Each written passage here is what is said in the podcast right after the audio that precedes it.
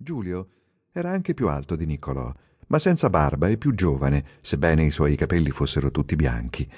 I baffetti erano ancora biondi, il viso roseo e gli occhi celesti facevano pensare a qualche pietra di quel colore. Il più intelligente e il solo che avesse voglia di lavorare, stando dentro la libreria dalla mattina alla sera. Niccolò, invece, faceva anche l'antiquario e stava quasi sempre fuori di Siena a cercare alle fattorie antiche nei paesi qualche cosa da comprare. Enrico faceva il legatore a una piccola bottega vicino alla libreria. Era basso, con i baffi più scuri, sgarbato e prepotente. Soltanto Niccolò aveva moglie, ma vivevano tutti insieme con due giovinette orfane, loro nipoti. Il loro padre era stato fortunato e anch'essi da prima stavano bene.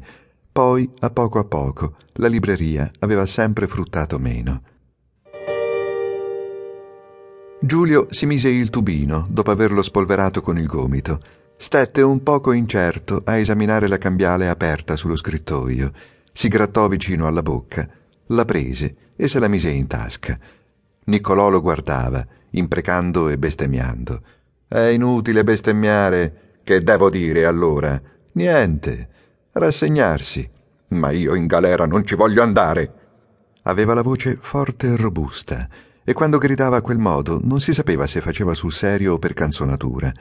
Allora anche a Giulio era impossibile sentirsi afflitto e umiliato, e rispose con la sua pacatezza di uomo educato Ci metteranno me in galera. Sei contento?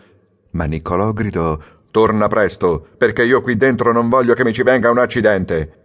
Giulio, tenendo la mano in tasca dov'era la cambiale, perché aveva paura che potesse escirgli fuori, andò alla banca, cercando di camminare a testa alta e di farsi vedere senza preoccupazioni, sicuro di quel che faceva.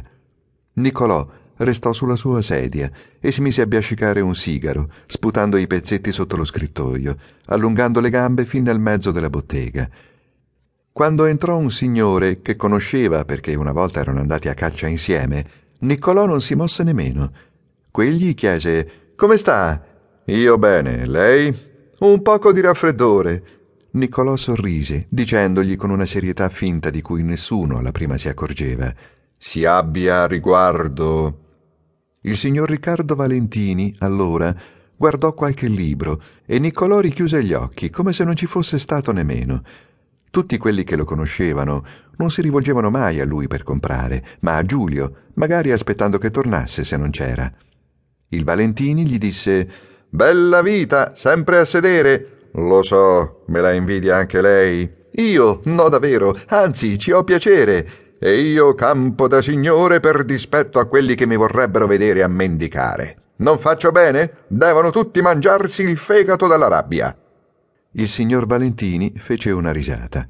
Oggi a pranzo tordi e quaglie e mi son fatto mandare da una delle migliori tenute del Chianti un vino che se lo bevesse lei resterebbe stupito. Dio come mi voglio godere. Per me nella vita non c'è altro. Sono nato un signore io, più di lei.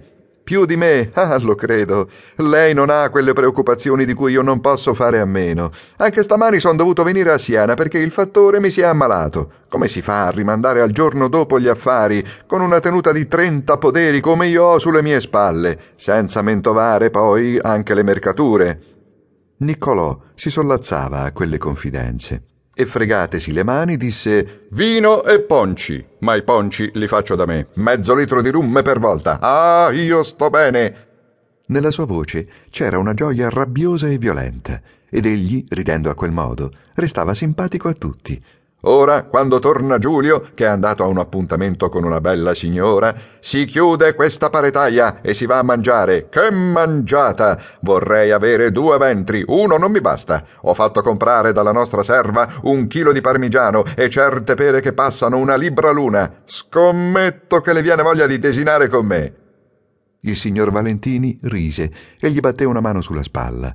Poi chiese Che madonna è quella lì nel mezzo alla cassapanca? Quella lì, Rita. Niccolò doventò serio. Non me lo vuol dire? Anzi, a lei dirò la verità. È una Madonna che ho trovato in casa d'un contadino. Non me la volevano vendere a nessun costo.